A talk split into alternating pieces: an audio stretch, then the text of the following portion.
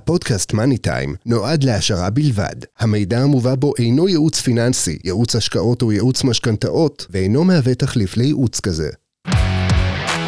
מאני טיים, הפודקאסט הפיננסי של צחי גרוסמן. שלום לכולם, צחי גרוסמן, יועץ משכנתאות ומומחה לבנק. היום יש לי פרק מרתק עבורכם. יושב מולי חבר טוב, יועץ משכנתאות, אבל לא לעסקאות רגילות, לעסקאות מורכבות, מיוחדות, והוא גם מרצה בבית ספר פוקוס, אלי הראל. שלום חבר. אחרי כזאת הקדמה, קשה לי להמשיך, אני חושב שאני צריך לפרוש. לא, לא, לא, אנחנו מכירים שנים, הכל בסדר. אתה יודע שאני מעריך מאוד את העבודה שלך ואת הידע הרב שלך. מאוד חשוב לי לתת למאזינים את הידע הרב שאתה מחזיק אצלך במוח. זה ידע חשוב מאוד ואנחנו נמצאים בימים קריטיים. אנחנו נמצאים בחודש נובמבר, שנת 22, שבהם הריביות לא מפסיקות לעלות, ונוצר מין לחץ על השוק, ואנחנו נדבר על זה. אבל דבר ראשון, אני רוצה קצת לשמוע ממך. אתה מאז ומתמיד בהכשרתך רואה כן, חשבון, היה לך משרד או היית שכיר? שכיר, הייתי מנהל כספים. היית? בב- בג- בית בכפר, דיור מוגן. יפה מאוד, היית מנהל כספים בחברה. מה קרה שעשית שינוי לעולם המשכנתאות? אלוהים החליט. אלוהים החליט, תספר איך אלוהים החליט. היה בא לי מישהו, בא לי איזה לקוח עם איזה בעיה. על- למזלי, אה, התיק הראשון שלי היה תיק מורכב. והוא אה, בעצמו הלך לבנק ולא הצליח, ואני, עם המעט ידע שיש לי, לא במשכנתאות, לא ידעתי אפילו את המילים, Hmm? לא Mm-hmm. ידעתי איך להגיש את התיק, והתיק עבר, ומאז אני הבנתי שזה... כלומר, זה קרה בטעות מוחלטת. בטעות. זה היה לקוח מהמשרד או לקוח חבר או משהו? אה, לקוח מהמשרד, כן. יפה מאוד. ומשם, ואני התחלתי להתעסק בתיקים מורכבים, בלי להבין יותר. בלי ידע, בלי ידע. לא למדת. זה- עם קשרים? אה, לא, היה לי קצת קשרים בבנקים, אוקיי. אבל לא, לא בתחום המשכנתאות, הפנו אותי לאנשים. אני פשוט ראיתי שאני יודע להגיש בצורה אחרת מאשר לקוח בעצמו מגיש, כי לקוח לא יודע איך להגיש. ואנחנו מדברים על שנת 2010, 2012? כן. 2012. כן. 2012. עשיתי משכנתה הפוכה אפילו ב-2012. וואו, השוק המשכנתאות באותם שנים לא היה עף באוויר, היה די רדום, נכון, לא היה משוגע, זה הייתה באותה תקופה, גם היה עליות וירידות של הפריים. נכון. לא, נגיד בנק ישראל לא ידע מה לעשות עם עצמו, נכון. לא היה חיווי אשראי, לא. היה BDI, היה BDI, כן. היה BDI, זה קצת שונה, ואנחנו תכף נסביר לציבור מה זה אומר ה-BDI נכון. או חיווי אשראי, ומשם נכנסת. האם בעשור האחרון למדת קורס? למדתי ב-2017, עשיתי קורס יסוד, שאני אבין לפחות אה, את האישור העקרוני, איך אני יכול לשחק איתו, כל הכללים של הרגולציה, למדתי ב-2017, זאת אומרת, בערך שלוש-ארבע שנים אחרי שהתחלתי לעבוד, כי עד, עד, אז- עד אז, כאילו, ההישג היה האישור. אה, כי באותם ימים, את- אם אתה לוקח תיק מורכב, כן. ההישג הוא אישור, ולא ההישג זה הריבית או גם- המסלול גם- שהוא מקבל. גם היום ההישג הוא האישור, או לפחות אני, אני יודע, היום מבין אותו, איך לתכנן אותו, אלא שאני עוד שנה, שנתיים, שהבן אדם כבר לא יהיה לו אה, סימונים בנתוני אשראי, אני אוכל לעשות לו מחזור רגיל. אבל בזמנו הייתי, הייתי, ס- אני והלקוח היינו שמחים מ- מעצם האישור. אוקיי. אז אני חייב להגיד לך, לדעתי אני זוכר אותך משנת 2016 או 17, משהו כזה. בכנס הראשון, כן. בכנס הראשון שהיה לנו בהתאחדות. לא, נכון. ישבתי איתך נכון. ועם חבר נוסף, שלי ושלך, כן. שקוראים לו אסף להב, זיכרונו לברכה. זיכרונו לברכה. אסף להב היה חבר אישי שלי, ולדעתי חבר אישי שלך יותר ג- אח. חזק משלי. אח. אסף להב טיפל בעסקאות כאלה מורכבות, אני שיתפתי איתו פעולה, אני עשיתי איתו סרטוני וידאו וניסינו להסביר. הפודקאסט הזה, מבחינתי ולדעתי גם מבחינתך, הוא לזכרו של אסף. חבר יקר שלנו, שהיה מטפל בהרבה לקוחות ועוזר להם לפתור בעיות של, של לקוחות חלשים, הוא איננו, וזו אבדה גדולה לי, לך ולכל חברי ההתאחדות. אני ואסף למעשה מ-2016-2017 צמחנו ביחד באותו ענף ש... שלא היו בו יועצים כמעט. שלא היו, לא היו בו בכלל יועצים. אה, הוא היה בצפון, אני הייתי במרכז ובדרום. זאת אומרת שצמחנו אחד ליד השני, לא התנגשנו אחד עם השני, הכל היה בשיתוף בשיתוף פעולה, פעולה, פעולה בקולגיאליות, ב, ב, בשיתוף מידע, על, אה, על כל מיני דברים שאפשר לעשות ו, ולהגיש את ה- כל מיני מו- מוצרים חדשים של הבנקים.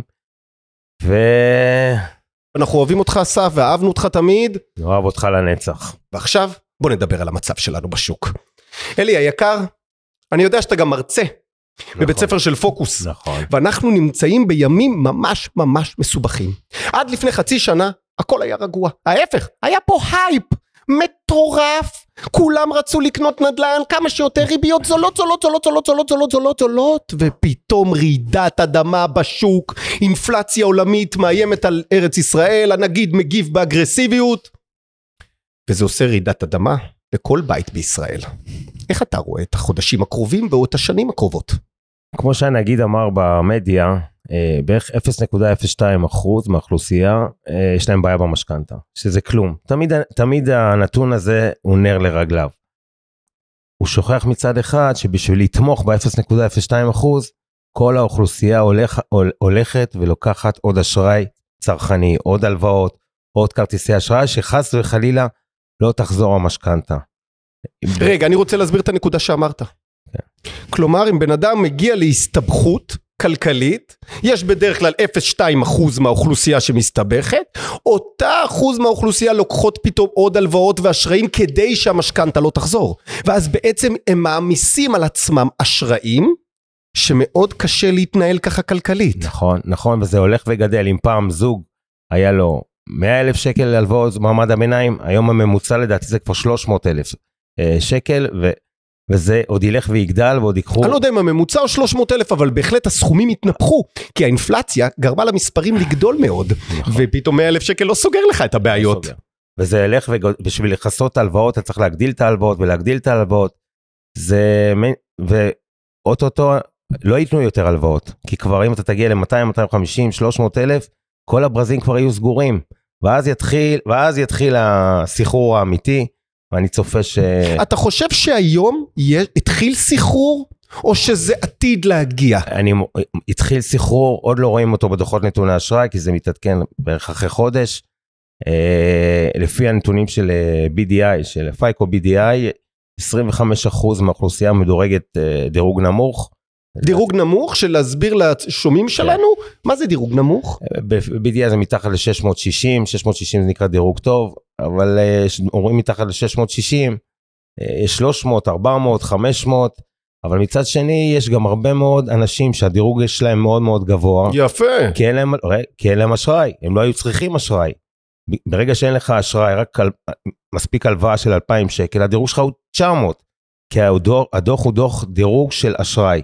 אדם שאין לו אשראי, הדירוג שלו יחסית גבוה. אז עכשיו, בוא ניכנס לעובי הקורה רגע. בשמחה. אתה מדבר לא על BDI היום, היום פחות מסתכלים על כן. BDI, אלא מסתכלים על דוח שבנק ישראל מפיק, שנקרא חיווי אשראי. לא, בנק ישראל קוראים לזה דוח נתוני אשראי. אה, יופי על התיקון, דוח נתוני אשראי. נכון.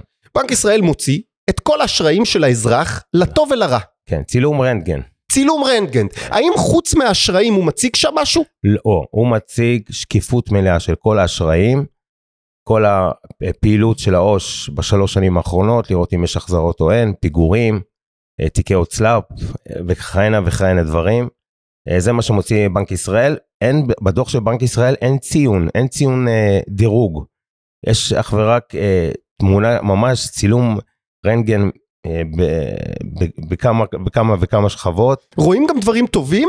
רואים גם דברים טובים וגם דברים רעים. כלומר, אם אני משלם אשראי כמו שצריך, נכון, 20 שנה, נכון. זה, רואים את זה שם. רואים שלוש שנים אחורה. רואים שלוש שנים נכון. אחורה, כן, אבל רואים מתי לקחתי את ההלוואה ורואים את ההתנהלות. נכון, נכון, נכון. יפה מאוד. עכשיו, מה זה הדירוג הזה? מי מביא לי את המספר הזה? דירוג אשראי זה למעשה מודל סטטיסטי של לשכות האשראי בלבד, שהיום בארץ זה BDI ודן אנד ברדסטריט, בטח כולם אה, רואים את הפרסומת של קפטן קרדיט, שהיא למעשה מדברת על אה, דירוג אשראי, ציון אשראי, בין, אה, אפ- בין- בעניין של אה, קפטן קרדיט זה בין 0 ל-1000 וב-BDI זה בין 300 ל-850. אם היא- יש להם מודל סטטיסטי שמדרג את ה... של, שקובע את הדירוג של הלקוח. שוב, אבל יש פה הרבה מאוד עיוותים. כי לקוח כמעט- שאין לו אשראי, יש לו דירוג והוא גבוה. מאוד גבוה, כי אין לו אשראי, הוא לא צורך אשראי. עכשיו, ב- כמו שאני חוזה, כן. אה, ז- אנשים שאין להם אשראי יצטרכו לקחת אשראי, ואז הדירוג שלהם ירד. אה, אנשים אה, כרגע לא קונים בתים, אין להם משכנתה, אז גם הדירוג שלהם גבוה. מי שגר בשכירות ומי שמשלם משכנתה, מי שגר בשכירות הדירוג שלו גבוה יותר. אין, כי אין לו אשראי, משכנתה זה אשראי. אוקיי. אז יש, יש פה עיוותים אה, לפה ולשם, אה, עוד פעם, זה, זה הדוח, זה כמו בארצות הברית, קרדיט ריקורד. או, יפה, הבנת אותי לארצות הברית. בארצות הברית, אחד הדברים הכי חשובים לאזרח זה הקרדיט שלו. נכון. אפילו אם אתה מזמין לעצמך לראות את הקרדיט שלך, אה, זה מוריד- פוגע בך. מוריד לך, נכון. זה מוריד לך בדירוג, זה דברים גם- קצת גם שונים בארץ. כן, מישראל. גם בארץ, אם אני מזמין על עצמי את בערך הדירוג, עשרה אחוז מהציון זה עניין תדירות של... אה, של הזמנת הדוח. כן, כן. אבל קפטן קרדיט בבדיקת הדירוג זה לא עושה לי הזמנת, הזמנה של הדוח. לא, קפטן קרדיט לא. אם, אם, אם אה, אתה הולך לפאמה, אתה הולך לכרטיסי אשראי, אז מוצאים לך דוח מלא, אז כן. הבנתי, אז הם גופים חיצוניים, כאילו צד שלישי. צד שלישי, כלומר אם גופים חיצוניים בודקים עליי ומבררים עליי, זה יתבטא בציון שלי. יש בזה היגיון, זה אומר שאתה מחפש אשראי אה, בתדירות גבוהה מדי. זאת אומרת שאתה בבעיה. אתה מראה למערכת שאתה, ב, שאתה בסחרחורת, שאתה מחפש אשראי בנרות, וזה באמת, אה, זה משפיע על הדירוג, או שוב, לא ב... לא ב... לא בהרבה, אבל משפיע על הדירוג. כן, כן, כן, 10% מהציון בערך. עכשיו אני רוצה לגשת דווקא ללקוחות הטובים. בוא נתחיל איתם. אוקיי. יש לקוח טוב, יש לו משכנתה קטנה, יש לו בית שווה חמישה מיליון, משכנתה מיליון, חי טוב, מרוויח, הייטקיסט, נפלא, מדורג 900, מדורג 850, יופי, חי בסרט, הכל טוב. וכנראה בשבועיים הקרובים, פייסבוק הולכים לפטר הרבה מאוד עובדים. נכון, הלקוח שלי עובד בפייסבוק, אוקיי, הרוויח 30 נטו בחודש. אוקיי. פעם ראשונה בחייו, הוא הולך למצוא את עצמו, הולך הביתה, ואוקיי, בהתחלה יהיה דמי אבטלה, דמי אבטלה לא יקבלו 30. אני מאמין שיתבטא רק אחרי שנה, בטח יש להם כל מיני אה, פרישה. את- את- פרישה אתה יודע, כן. וכאלה. אבל מה? הוא יכול להיות שהוא יתחיל לצרוך אשראים. לצרוך אשראים, יש לו דירוג גבוה, הוא יבוא לבנקים, יגיד, אני רוצה אשראי. יגידו לו, בכיף, קח בכיף. אוקיי? מה זה יעשה לו בעוד שנה? קודם כל הדירוג יל- ילך וירד, מן הסתם. ככל שאתה מעמיס, יש לך עומס חוב, אז הדירוג- אז הדירוג אשראי שלך יורד. אני אוקיי. גם רוצה אה, אה, להגיד איך איך עובד היום ה- השוק מבחינת אה, חברות האשראי. אתה מוציא, אה, אה, אתה- החברה מוציאה לך דוח נתוני אשראי או דוח דירוג, כן. ולפי, אה, מש- מאשרים לך משכנתה, מאשרים לך משכנתה, לא משכנתה, דרך אגב גם בדיגיטלית, בבקשה הדיגיטלית, מאשרים לך את המשכנתה מיד, בלי לראות חומר, בלי לראות חומר. בלי לראות כלום. כרטיסי אשראי, תבקש עכשיו 40 אלף שקל, אתה- אתה נותן להם אה, הרשאה להוציא נתוני אשראי, אם הכל בסדר. כלומר, הדוח הזה נותן לאותו חברה מספיק ידע. הם, בדיוק, הם סומכים עליו בצורה אבסולוטית. אה, כי חברה שנותנת אשראי, סומכת על הדירוג אשראי. שוב, זה דירוג פנימי שלה, או שהיא משתמשת בדירוג הכללי? ד- דירוג, ש- לא, יש שני חברות דירוג היום. הם משתמשים בדירוגים של השתי חברות. של האלה. השתי חברות. כן. כי בנק עושה לעצמו דירוג. נכון, זה דירוג פנימי, זה לא קשור ל... דירוג פנימי לאו דווקא קשור ל... ל... לאשראי. זה עניין של איך הוא מתנהל בעו"ש, אה, אם יש לו ניירות ערך, דברים כאלה. זה לא קשור לאשראי. דירוג פנימי זה דירוג סיכון בבנקים, לא דירוג, לא, לא דירוג נתוני אשראי. הבנתי. הדירוג, אוקיי. אתן אה, עכשיו, לך אה, דוגמה יאללה בבקשה. קיצונית. כן. בן אדם שיש לו נכסים, חמישה נכסים בשווי של 20 מיליון, יש לו משכנתאות בשווי של 10 מיליון, הדירוג שלו, זה משפיע על הדירוג כלפי מטה. אבל מישהו יודע שיש לו נכסים המערכת- בשווי 20 בדיוק, מיליון? מערכת נתוני אשראי לא יודעת לזהות שיש לו נכסים, היא לא יודעת לזהות שיש לו פקדונות, היא לא יודעת כמה הוא מרוויח. מצד שני, אה, בן אדם שאין לו החזרות, אין לו כלום, יש לו מסגרת אשראי של 10,000 שקל, הדירוג שלו יהיה יותר גבוה. אבל הוא מובטל. כל עוד לא חוזרים לו דברים ויש לו אשראי נמוך, דירוג שלו יותר גבוה. מדהים. זה, זה, זה הכללים, אוקיי. זה הכללים. כלומר, הכללים קצת מעוותים. הם קצת מעוותים את המציאות, אבל בתפיסה הכללית הם תופסים. זה דוח, דוח נתוני אשראי, דירוג אשראי. אנחנו מדברים רק על אשראי, וזהו. יפה. זה לא עושר אישי. אז עכשיו ולא כלום. דיברנו על, ה- על החזקים, על השכבה החזקה שיכולה להיפגע. איך שהם ייפגעו, הדירוג שלהם ירד, באמת. אבל הוא לא יקרוס. הוא לא יקרוס, אלא אם כן, אלא אם כן, וזה הפחד, שיתחילו להיות החזרות. ברגע שמתחילים להיות החזרות של הוראות קבע וצ'קים, הדירוג יורד בצורה מאוד מאוד תלולה. כלומר, או, כלומר, אי תשלום משכנתה במועד כמו שצריך, פוגע בנו בדירוג בצורה קריטית. אה, פיגור של 30 יום, מ- מעבר ל-200 שקל, כבר זה פוגע לך בצורה משמעותית. פיגור, כשאתה אומר, זה במינוס בבנק, נכון. פיגור זה בהלוואה רגילה בבנק, כל דבר, כל דבר של, כל, כל, כל הוראת קבע של אשראי שלא משולמת תוך 30 יום, זה פוגע בדירוג. שאלה, יש לי לקוחות, באים, אני מסתכל על העובר ושב שלהם, ואני רואה חריגה ממסגרת 60 שקל, חריגה ממסגרת 60 שקל, אה, כאילו הבנק עוקץ אותך ב-60 שקלים כאלה, יש בנקים 5 שקלים, יש בנקים 60 שקלים, וזה קורה לו כמה פעמים, והוא סוגר את זה אחרי 7 ימים, אחרי 10 ימים, זה מסתדר יפה. לו. זה מופיע? שאלה מצוינת, אה, אחד מהפרמטרים ב, ב, ב... איך, איך בונים ציון ל, ללקוח, זה מה, האם הוא חורג מהמסגרת. עושים איזשהו חתך של חצי שנתי ממוצע, אם, הוא- אם הוא חורג מהמסגרת, אז זה מ- ש- 30% מהציון, מהציון נגזר מזה. נגזר מזה. אז זאת אומרת, המשמעת הכלכלית של האזרח, של כן, היכולת, התשלום שלו, היא קריטית עליו. זאת אומרת, אנ- בנ- אה, לקוח יכול בנקל, נג- נגיד שהוא כל הזמן חורג, להגדיל את, המסג... להגיד, להגדיל את כל המסגרות שלו ב-3,000 שקל, במשך חצי שנה לעמוד אה, בערך 70-80 אחוז מהמסגרת, והדירוג שלו יעלה. מדהים. יואו. זאת תורה, זה כן, זה חלק מהדברים ש... שהיום עושים יועצים לכלכלת בית בשביל לעלות דירוג, בערך 30 אחוז מהציון זה משהו שאפשר לנהל אותו. יפה. כלומר, איך אתה מתנהל כלכלית שאתה כן. משלם את התשלומים כמו עכשיו, שצריך. שלוש- ב- ב- בדן ברדסטריט 300 נקודות, בקפטן קרדיט 300 נקודות, זה המון. זה המון. זה על היכולת זה הבדל- התשלומים... זה הבדל בין 500 ל-800. וואו. כן. אבל מה, ב-500 בנק לא ייתן כסף? 500 אתה כבר מהדירוג בדירוג נמוך. נמוך, כן, כן. אבל זה, האם חשוב לי לדעת מה המספר שלי לפני שהלכתי לקחת משכנתה בבנק? אה, היום לא. אה, יכול להיות שיום בין הימים יחליטו הבנקים שהם הם, אה, נותנים ריביות לפי ציון. ואז אנחנו, בתור יועצי משכנתאות, נצטרך גם להיות יועצים לתכנן... לסידור של ה-BD- של החיווי הציון- אשראי שלך. כן, נכון, נכון, של הציון. אני קורא לזה סקוריסטים, שעון סקור. זה הבנתי. תורה בפני עצמה, זאת אומרת, היועצי המשכנתאות הטובים יהיו היועצי המשכנתאות שידעו גם לטפל. איך, איך, איך לטפל בציון. וואו, עכשיו אתה אומר לי לטפל, זה ישר מולה לי עשן למוח, למה? השבוע נסעתי באוטו, ומח... ולפניי היה אוטובוס, עם שלט ענק. דירוג אדום, דירוג ירוק, רוצה לעבור לירוק? טלפן, מאדום לירוק. כן. מאדום לירוק, איזה פשוט! רמזורים כולם. וואו.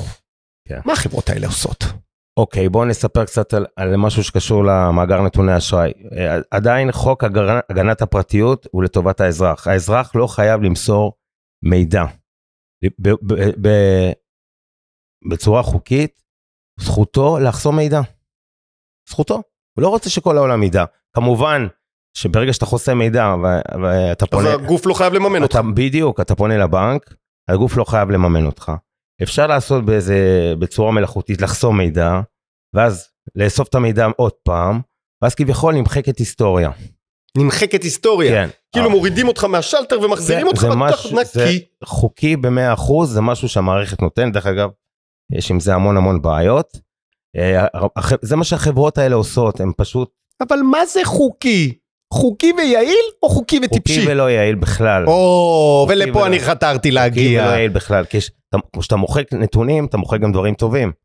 וגם כשאתה בא להגיש בקשה בבנק, רואים שעשית, שיש, לא אתה עשית, רואים שאח, שרואים שעשו לך מניפולציה בדוחות נתוני אשראי, וזה, מ- וזה מבחינת מסורב הבנק מיד. אוטומטית הופך אותך לשקרן רמאי, נכון. עוף מפה. נ, לא רק, גם אנחנו בתור יועצים, שאנחנו מגישים אה, לקוח תיק כזה, של אחד כזה, זה לא טוב לנו כיועצים. יפה מאוד, נכון, יפה מאוד. אז הדבר הראשון, חברים, אין דבר כזה מתנות חינם. נכון. אין להתקשר לאיזה חברה וינקו לכם את ה-BDI. כן. אבל ישנם מצבים שאפשר לשפר את הדירוג שלי. לשפר את הדירוג בצורה מקצועית זה בסדר, אבל למחוק, לדוגמה, הייתה לי לקוחה שהיא פשטה את הרגל בשנת 2000, ואחד מהחברות לא סגר את הכל, ורק ב-2019 הוא הוציא לה עוד הפעם הוצאה לפועל. באנו לגשת לבנק, הבנק קודם כל קטל, ואז הגשנו בקשות לבנק ישראל, ועבדנו מולו והורידו את ההערה. כלומר, דיאלוג והוכחות יכול לשפר דירוג. יש הבדל בין מחיקת נתונים לתיקון נתונים. תיקון נתונים יפה מאוד. תיקון נתונים זה דבר לגיטימי. יש טעויות, יש הרבה טעויות. הנה, טיפלתי עכשיו בלקוח שפשט רגל ב-2015, והוא היה עצלן, ולא עשה הלך- ולא הפטר. אוקיי. הלך- ולא- עשה הפטר בבית אבל. משפט, ולא הלך להוצאה לפועל לסגור את התיקים. אה, זה גם העורך דין שלו פישל, אבל בסדר. כנראה הוא היה עצלן והעורך דין שלו עוד יותר עוד יצא עצלן, כן. זהו, ובאנו באנו להוציא דוח נתוני אשראי. תיקי הוצלה פתוחים ב-6 מיליון שקל. עכשיו, כשבנק רואה את זה, מה- מה- הציון, הציון אפס. מתרסק. אפס. אז פנינו לעורך דין, שהוא פנה להוצאה לפועל עם ההפטר, וכל התיקים נמחקו. נסגרו רטרואקטיבית, ועכשיו מאחר והמערכת רואה רק תיקי הוצל"פ שלוש שנים אחורה, הדוח שלו, מ- הציון שלו מאפס קפץ ל-700. מדהים! אבל זה תיקון, שיש טעויות, ויש לא מעט טעויות, במיוחד במערכת של הוצאה לפועל, אה, שם התיקונים הרציניים. אז פה זאת נקודה לכם המאזינים. כן. אם אתם חוששים, או אם אומרים לכם שהדירוג נמוך, נא להוציא עבורכם את הדוח. נכון. אפשר להוציא את זה חינם דרך אתר של בנק ישראל. אפשר אפילו בכוכבית 6194, עונים מהר מאוד, ותוך ש- תוך, אה, תוך שעה שולחים את זה. מדהים. כן. אתה מקבל אליך הביתה ואתה יכול להסתכל. עכשיו כנראה לא תבינו הכל. נכון. אז אפשר להיוועץ עם יועץ ח- חזק, נכון. שמבין ויודע לקרוא ויודע לפתור בעיות, אבל לא ללכת לחברות קש האלה שעובדות עליכם, לוקחות כסף ומוחקות אתכם והופכות אתכם לשקרנים ורמאים מול הבנקים. אני רוצה לציין עוד משהו. ה- ה- בהגדרה, המערכת אה, אה, כמעט, ברוב המק... ברגע שיש לך התראות שליליות, כמעט 90% מההתראות, ברגע שהן מופיעות, אי אפשר למחוק אותן. סתם, לצורך העניין, בן אדם שהוא מוגבל בבנק, אי אפשר אי למחוק. בן אדם תיקי הוצאה לפועל, אי אפשר למחוק. זאת אומרת, רוב ההתראות בכלל, לא, נית, לא, לא ניתן, לא רק שלא למחוק אותם, לא ניתן למחוק את כל הנתונים אחורה. פה הנוכלות, שהם אומרים הם מנקים והם לא מנקים בכלל. הם מראים לך בקשה שהם ביקשו ל- למחוק נתוני אשראי, אבל למעשה המערכת לא מקבלת אותה. את זה הם לא מראים. אה, כלומר הם שולחים בקשה, אנחנו שולחים רוצים... בקשה, הנה. הנה. שלחנו כן. ומחקנו לך. כן, הנה.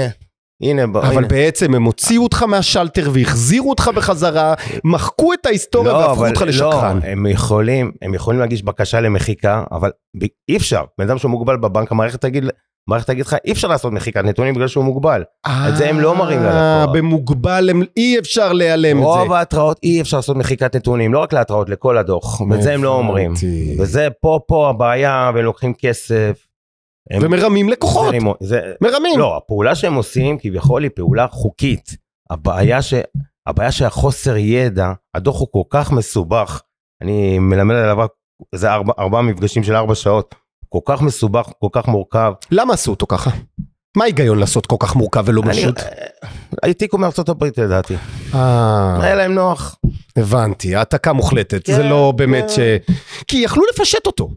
יכלו לעשות לא, על ההתחלה, אז- התראות המיוחדות עליך אז- הם כאן, אז- לפשט. אז בלשכות האשראי אפשר לקבל אה, דוח עם ציון מקוצר, קוראים לזה ב- בדן ברדסטריט אדוויזר, מה שהיועצים משתמשים, מהמם. יש פרסונל. אבל זה עולה כסף.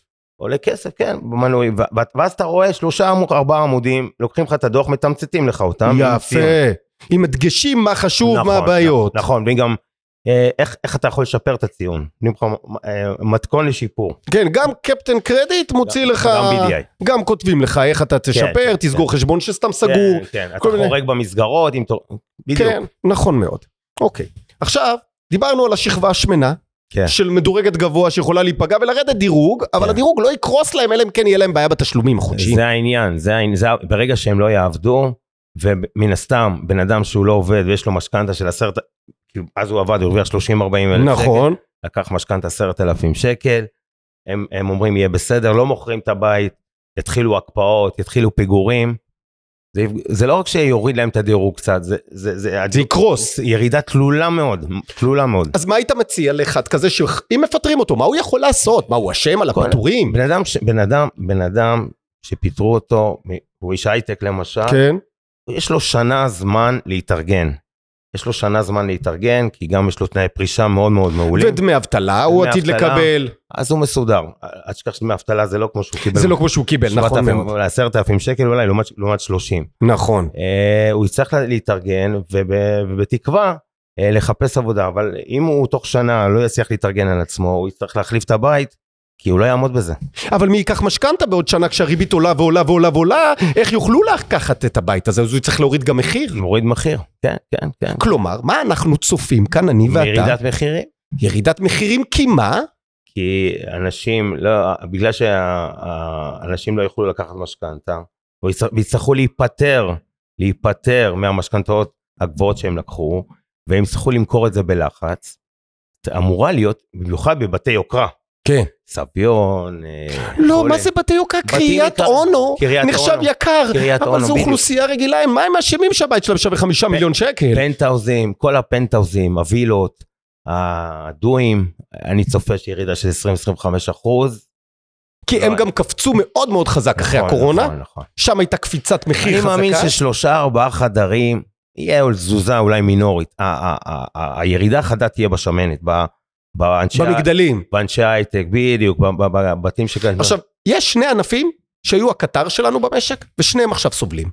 אחד זה הייטק, ושתיים זה נדל"ן. נכון. מה יעשה קבלן?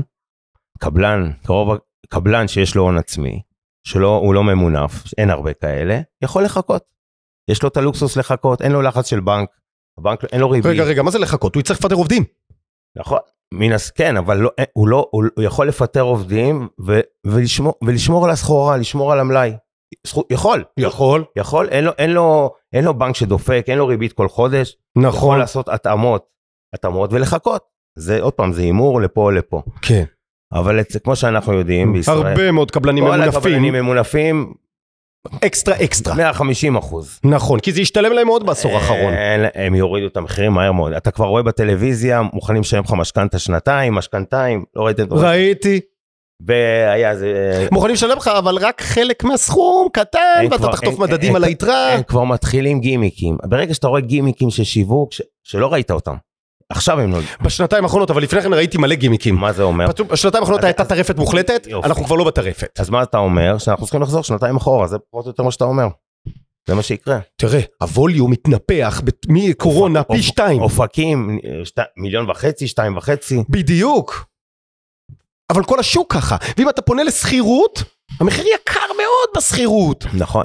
לדעתי מי שיכול לחכות ל- אה, בגדר, בכל שהם רוצה למק- לקנות בית יקר, אה, שווה לו לחכות. ולה- ואני ממליץ עוד משהו, שלמי שיש בתים להשקעה, זאת אומרת, יש לו בית מגורים ועוד בתים להשקעה, זה הזמן למכור. רגע, אמרת זה הזמן למכור, בוא כן. נדבר על זה. רק מי שיש לו רק את הבתים להשקעה. רגע, בוא נדבר על זה. כן. כשאני מוכר, אני חוטף מס שבח. אוקיי. אני הרווחתי מאוד. נו. כנראה הרווחתי חצי מיליון מיליון לפחות בכל דירה כזאת. אוקיי. לא אני באופן אישי, אני מדבר על המשקיע. כן. וכאשר הוא עושה דבר כזה והוא בא למכור, הוא יחטוף 200-300 אלף. הוא אומר, אין לי צורך. אני לקחתי מינוף קטן, את אלה שלקחו מינוף אה, קטן, לא אכפת לי. לקחתי מינוף גדול, אני חנוק. כל המש... אז משקיעים, אתה יודע שלוקחים, לא... לוקחים 150 אחוז. מחפשים אה, חברות ביטוח, נותנים 90 אחוז. אה, יש חברת וויצ'ק שנותנת דרגה שנייה. הכל ממונף, אנחנו עם ממונף, אנחנו בכלל חברת מנופים. מה, אני אני צוחק, מנופי אבי. אז זה, זה מי שאנחנו. ו... וכל מי שממונף, תראה, בארצות הברית בשנת 2008, שהם היו ממונפים לרבאק, כן, קודם כל לקח שנתיים לקריסה. מ-2006 השוק נעמד, הריביות עלו, כן. כן. לקח שנתיים לקרוס. כן. כן. בארצות הברית לא היה אה, חוסר היצע. בארצות הברית לא הייתה הגירה משוגעת מרוסיה ואוקראינה שמגיעים לישראל 60 אלף איש בשנה. לאן, לאן, לאן המחיר ירד? איפה אנשים יגורו? שוב, אני אומר, איפה אנשים יגורו? אני אומר, השלושה והארבעה חדרים לא ייפגעו מי יודע מה, כי זה עדיין יש לה, יהיה להם ביקוש. דיבר, מה ש... מה אנחנו ש- מדברים על היוקרה, אתה על חושב, היוקרה, ששם יחטוף. עולם היוקרה, עולם היוקרה, הדירות, הווילות בסביון של ה-20 וה-30 מיליון, אה, כל- והפנטהאוזים. סביון עוד אפילו לא יקרה, תל אביב יותר לא קרה משנה, בהרבה המג- תל מ- אביב- מסביון. תל אביב, המגדלים, כל ה... U, Y, W, כל פעם מחפשים איזה אות אחרת בשביל... אה, כן, למצוא בשביל למגדל. למכור? כן. אתה חושב שזה ייפגע? כן. ו- ואת מעמד הביניים? יכול לקנות דירה היום? מעמד הביניים היום, עוד פעם, אין להם יכולת החזר. אין להם יכולת החזר, וזאת אין להם. נקודה שחשוב, אין- חשוב, אין חשוב להם מחזיר- להבין. 300, עזוב, 250 אלף שקל זה הלוואות לחמש שנים, אוקיי? זה 60 חודש. זה 5,000 שקל בחודש. יש גם פתרונות ל-10 ו-15. בסדר, א- אוקיי, עדיין זה, זאת אומרת, זה גם הלוואה, גם משכנתה. עכשיו, נגיד זוג צעיר קונה בית, יש לו ת- ילד אחד או שתיים, יהיו לו עוד. יכול להיות הוא שכרגע בינתי- צריך להמתין הוא עם בין- ההוצאה הוא בין- הקופצת. ובינתיים הילד ב- בבית, הוא אומר, צריך לעשות משפחתון. ויוקר המחיה, לצערנו, רק... בני כמה ילדים שלך, אלי? לי לי 23 ו-19. יופי, בא אליך ילד בן 23 ואומר, אבא, אני רוצה דירה. אני רוצה לקנות דירה. אין, אין, אם אני לא אשעבד את הבית שלי, או שאני אביא את ההון העצמי של, ממני, אין לך דרך לעזור לו. או, או מחיר למשתכן. או מחיר למשתכן, שזה אחלה בשביל כן. אחלה- מי ש... אחלה דבר. אחלה דבר, עם הון עצמי נמוך, למרות כן. שגם שם המחירים התייקרו. נכון. התייקרו זה לא אותם מחירים שהיו פעם. עדיין זו הזדמנות חד פעמית. או, יפה. כלומר, ההמלצה שלנו על מחיר למשתכן היא כן, כן. היא כן ללכת על זה. עכשיו, בכל מה מחיר. אתה היית עושה? אני מאפשר לך שתי ברירות, תגיד לי מה נכון יותר. אוקיי. מצד אחד, לפרוס משכנתה שפרוסה ליום ל-15 שנה, שחונקת אותי החזר החודשי, ולחטוף בריביות רעות של היום, או מצד שני, לקחת הלוואה. שתעזור לי לעבור את התקופה ואני אשאר עם, ה- עם 15 שנה. שאלה מצוינת. אה, אני רוצה להזכיר שכל היוע- היועצים, או כל אלה שפורסים משכנתאות לתקופות ארוכות, יש דבר שנקרא עלות כוללת. אולי גם ב, ב, ב, בפייסבוק הם אה, רושמים בפוסטים, הורדתי ל- ללקוח מ-10 ל-4. כן, אה. אבל זרקת לו ל-30 שנה ושילשת כן. לו את החוב. הורדתי לו 6,000 שקל מהתזרים, יש כאלה שאומרים, חסכתי לו 6,000 שקל, בסדר. אבל זה לא נכון. כי העלות הכו- היום אה, בכל... אבל רגע עלות הכוללת, כרגע הבן אדם בבעיה. שנתיים נייצב אותו, בעוד שנתיים תלוי נמחזר בה- אותו. תלוי בהכנסות. תלוי בהכנסות. תלוי בהכנסות, תלוי כלומר התזרים הוא המלך. כן. המשפחה צריכה להתנהל עם תזרים היום- חזק כמו היום, שצריך. היום מעמד הביניים בהישרדות. בהישרדות. ואני חושב שאם זה ממשיך במצב של היום והנדלן לא ירד, יהיה פה מעמדות. אלה בלי הדירה ואלה עם הדירה. אני, אני לא... אנחנו הולכים לשם. פעם היה תנועה שקראו לה הפנתרים השחורים. נכון, בשנות ה-70. קשבתי את זה בקבוצת וואטסאפ של צע- צע- אמ, צ'רלי אב- צ'רלי אביטן, או כן, סעדיה מרציאנו. משהו כזה. כן. שפשוט נכ... לא היה להם בתים, נכנסו לבתים של אחרים. ממש ככה. זה- אני רוצה לספר לך סיטואציה. אני לא יודע אם מאזינים מכירים את זה, אבל היום, בלוס אנג'לס, המחירים התייקרו למשכנתה. קל"צ בלוס אנג'לס זה 7, 7.5 אחוזים, ל-30 שנה, אפילו 40 שנה, והשכירויות התייקרו פצצות. יש היום 75 אלף איש הומלסים ברחובות. נו, והם- הם חיים מתחת לגשרים, ו- ליד הקניון. שם בארצות הברית הם נזרקים, אתה רואה סיטואציה כזאת. ונראה לך שהם יישאר, יש להם, אין להם, ברגע שבן אדם אין לו מה להפסיד, כל דל, יעש- ייכנס לתוך בית, יפרוץ, יגנוב, זה גם יהיה יגנוב, מה לפשיעה? פשיעה. וזו סיטואציה שיכולה להיות בארץ ישראל? תראה, בארצות הברית, בית עולה, בית אחי, 200 אלף דולר עולה בית. לא, ב-LA עולה 800 אלף דולר, אבל 200 אלף דולר עולה בפלורידה, בג'קסונוויל, 400 אלף דולר, נו. 300 אלף דולר, 200, לא. אז ב- ב- ב- באור יהודה... מיליון, 2 מיליון, נו, 2, 3 לא, זה- מיליון. זה הגיע- אז- אז- אז המשכנתה היא משהו מאוד ענקי, ואנחנו צריכים- והמשכורות שם, אני לא יודע מה הפרופורציה במשכורות בארצות הברית לישראל, לדעתי הם אותו דבר. תקן אותי אם אני טועה, אתה... אני לא מספיק בקיא במשכורות אז- שלהם. אז זהו, אז מצד אחד, י- לכולם, לזה מאור יהודה יש לו בית פחות טוב, יש לו החזר חודשי מאוד גבוה, וזה, וזה בפלורידה, יש לו בית יותר טוב, עם החזר חודשי יותר נמוך. אז הריביות פ- שם פחות פקטור, כי זה עניין של סכום. אה, אתה מבין? גם שם אין הצמדה למדד, שם הכל פיקס.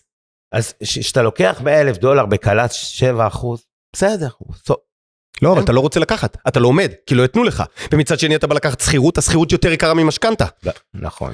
ואז בארצות אתה הברית בסיטואציה משתלם- קשה. מש- משתלם לקנות בתים, כי... עוד פעם, נכון, ובישראל, אמרת למה בור יהודה כל כך יקר? כי אין היצע. אין היצע. אין היצע. עכשיו, יש ממשלה, הלוואי שתקום. אני חייב להגיד לך, לא מאמין שיטפלו בזה. חייבים, חייבים לשחרר את כל החסמים הבירוקרטיים בדחיפות. מי יעשה את זה? למי יש אינטרס בממשלה הזאת בוא- לעשות אוקיי, את זה? אוקיי, בוא בוא נדבר שנייה על הפוליטיקה. לא, לא, לא לא פוליטיקה. קשור- לא- לא קשור לפוליטיקה. סוף סוף יש לנו ממשלה שתחזיק ארבע שנים. Mm-hmm. אה, אמן. לא משנה שיעמוד מצידי אחשוורוש בראש הממשלה. אבל שינהל מדינה. אנחנו רוצים ממשלה לארבע שנים. ברגע שיש לך ארבע שנים, יש לך תקציבים ארוכי טווח. אתה יש יכול- יציבות, אתה יכול הסתכלות לתכנן. זה קדימה. לא כמו, זה, זה גם 64 מנדטים. עוד פעם, וזה לא קשור לדעה פוליטית. מצידי שזה יהיה ל- יאיר לפיד, ראש ממשלה עם 64 מנדטים. זה לא אבל קשור. העיקר שליטה. ברגע שיש לך ארבע שנים, יש לך, אתה יכול לעשות תקציבים ארוכי טווח, אתה יכול לעשות תכנונים ארוכי טווח, ואז איכשהו אה, לעשות דברים אה, ברי קיימא שיחזיקו לטווח ארוך, ולא טלאים. זה, זה, זה, אה, פה אנחנו, אני חושב שאנחנו צריכים להתנחם בזה שסוף סוף יהיה לנו ממשלה להרבה מאוד שנים. אני מאוד מקווה. הממשלה שהייתה עכשיו הייתה על 62, הממשלה שעכשיו לא, תהיה אין מה 64, אין מה להשוות. אני רוצה זו אה. לראות. הייתה ממשלת טלאים. יכול להיות. ממשלה- אני לא בא לתת על זה ביקורת. אני עוד פעם, מכבד לא אותה. קשור. כן, זה לא קשור ל- לצד שלי במפה הפוליטית. כן. יש הבדל בין ממשלת טלאים, שכל מפלגה היא 4-5 מנדטים, וראש ממשלה 7 מנדטים, עוד פעם, לא קשור לבן אדם. כן. ה- הבן אדם פה לא האישיו. ב- לבין שיש לך ממשל... אה, ממשל... אבל הממשלה ששלטה פה, והיה לנו ראש ממשלה משנת 2009 עד 2021, והוא לא הצליח לעשות תקשיב. כלום. תקשיב, זה, היה- זה עכשיו, אנחנו- ויו דלורוזה, אני לא יודע אם, אם, אם זה... המ- זה כאילו, לדעתי הקדנציה האחרונה שלו, לפה, לפה. אני מאמין, מאמין, מאמין שהוא יעשה שינוי? אה, יעשה שינוי.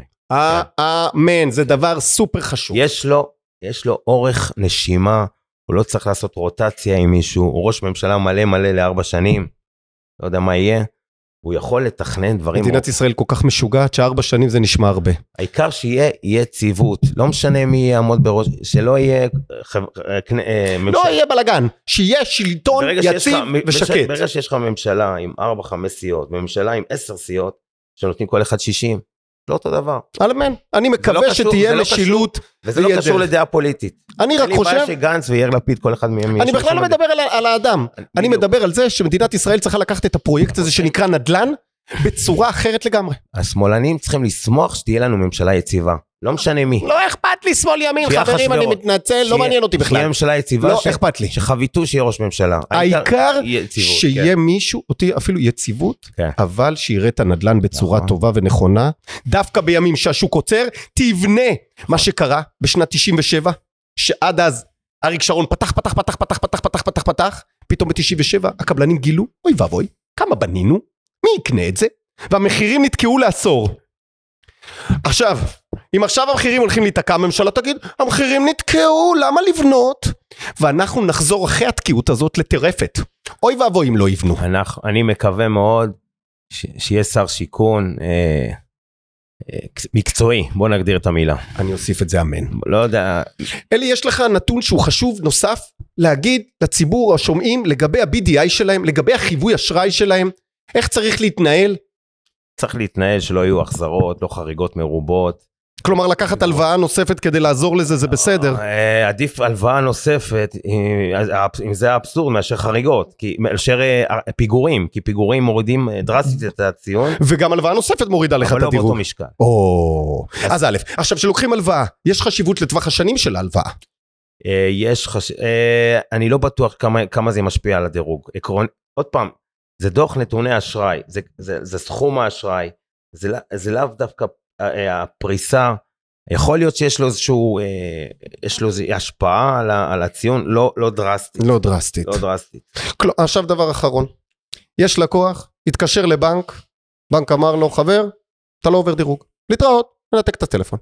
הבן אדם צריך להיכנס לחדר ולבכות ולהיות מסכן, לא. או יש מה לעשות? לא, לא, אני מזכיר שוב, משכנתה, לבנק יש בטוחה מלא מלא, כמו שאומרים, 100%. הוא מקבל על הבית.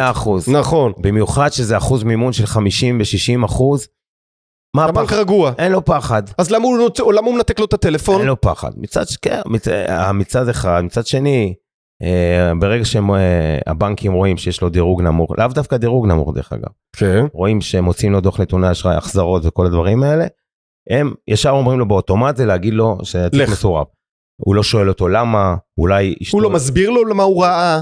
קודם כל ברקס. בדיוק. וזה מלחיץ מאוד. אז יש מה לעשות, נכון? ברור שיש מה לעשות. יפה מאוד. הדבר הראשון שהוא צריך לעשות, צריך לפנות ליועץ מומחה, אני חושב שהדבר הראשון שהוא צריך לעשות, להוציא על עצמו חיווי. נכון, להוציא לעצמו דוח נתוני אשראי. ואז לטלפן ליועצים. עוד פעם, אני מומחים. אומר, גם אנשים הכי חכמים בהייטק לא מבינים מה זה דוח נתוני אשראי. טוב מאוד שאתה אומר את זה. אין, זה לא, זה כאילו, הם, הם, זה סינית בשבילם.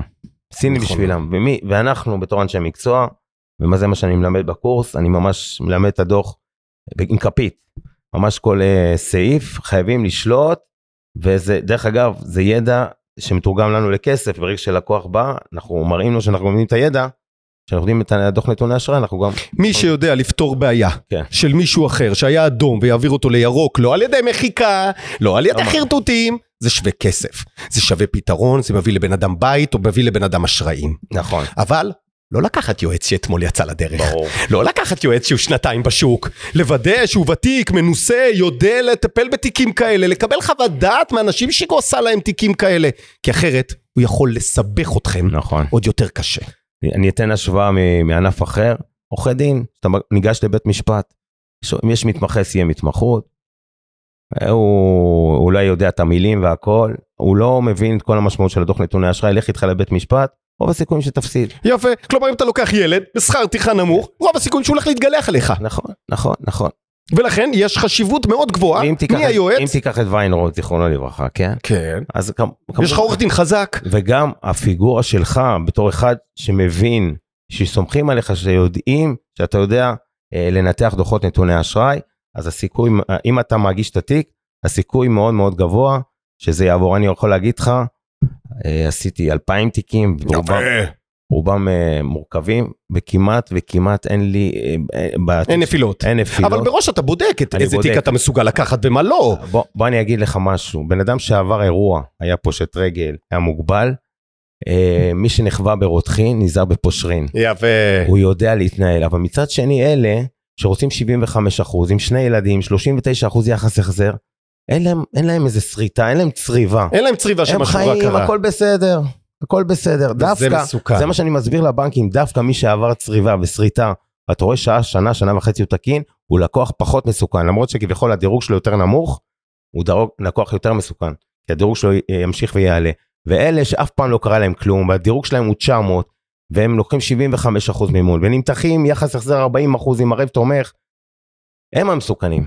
הם המסוכנים. אני, לא- לאט- הבנקים לאט לאט מתחילים להשתכנע, אפילו הבנקים השמרנים, פועלים, הייתי בישיבת הנהלה, מתחילים להבין גם את העניין שיש אנשים עם חיבוי שלילי, שבהחלט אה, הם לקוחות טובים, הקורונה עשתה הרבה בעיות לעסקים, מן הסתם, יש פתאום מוות של הורים, גירושין, וזה משפיע על ההתנהלות בחשבון. תאר לך חשבון משותף של אה, של שני זוג, זוג שהתגרש, אז אף אחד לא שם על אף אחד, הכל שם אה, חוזר. הורסים את הכל. הכל שם נכון. חוזר, הדירוג שלך לא הוא 200. מתרסק. נכון. 200. אבל פה בנק יודע להבין, הם מכירים את זה. אבל גם, צריכים יועץ, צריך לבוא, צריך צריך לקחת להסביר. עורך דין או יועץ נכון. מומחה, שידע, שיפקח להם את העיניים. כי, כי בנק רואה 30-40 בקשות, נראה לך שכל בקשה, אז כל מה שזה, ישר הוא אומר ביי. כאילו, נכון. זה בזבוז זמן. בבעייתיים הוא ישר בזבוז- זורק. נכון. היום, היום דרך אגב זה לא 30-40 ביום, אולי זה 3 ביום. המספרים ירדו. כן, כן, כן.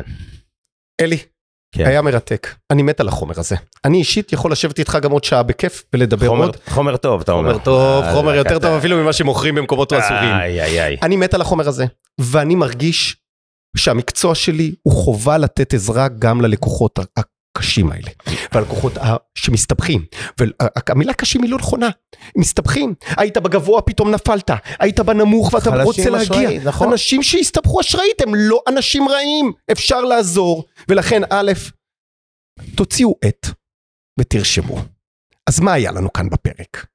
אני רוצה, א', אני רוצה, אה, אני אתה רוצה משהו להוסיף אחר? עוד אז מה- בכיף. לא, לא, לא, לא. אני אז רוצה- תגיד עוד משהו ואז אני אעשה משהו סיכום. קשור לענף שלי. יאללה, אז תגיד קודם. אני עוד פעם, כשלומדים קורס ייעוץ משכנתאות, בדרך כלל מה שבן אדם שמבין במשכנתאות זה ריביות, מסלולים, נכון. גרפים, אה, מה- אבל אה, הנה עובדה, מחזורים, הנה עובדה והיום ההוכחה שהמציאות השתנתה.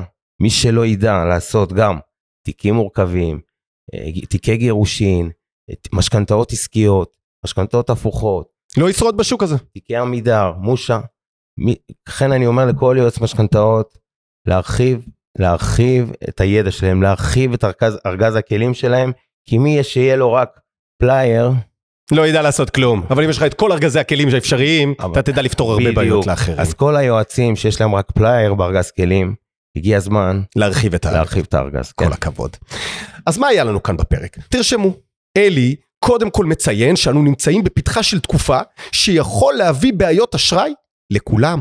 לא רק לחלשים, גם לחזקים, גם למי שרוצה לשרוד, ו... אז מה אם השקופים, פוטרתי? השקופים, בדיוק, אלה שחושבים שהם טובים אבל הם לא כל כך. מנגד, אלי גם פה בשביל לעזור ללקוחות החלשים יותר, שמראש הדירוג אשראי שלהם נמוך. אבל אלי מזהיר אותנו. הוא מזהיר אותנו מהחברות האיומות האלה שמפרסמות בדרכים שכאילו ימחקו לכם והן הופכות אתכם לשקרנים. זה הדבר הכי גרוע כאשר ניגשים לבנק, וזאת אומרת שאם יש בעיה, שימו, זה שימוש ציני בחוק. יפה מאוד, זאת ההגדרה. ולכן השימוש הציני בחוק הזה לא צריך להיות עבורכם. אין סיבה שתגיעו למצב הזה.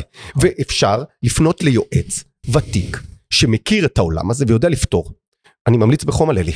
גם אני יודע לעשות את העבודה, גם אלי, ויש יועצים נוספים בשוק שהם טובים נפלאים. כן. והדבר האחרון שאלי אמר, זה לכם, היועצים, שמאזינים לפודקאסט שלי.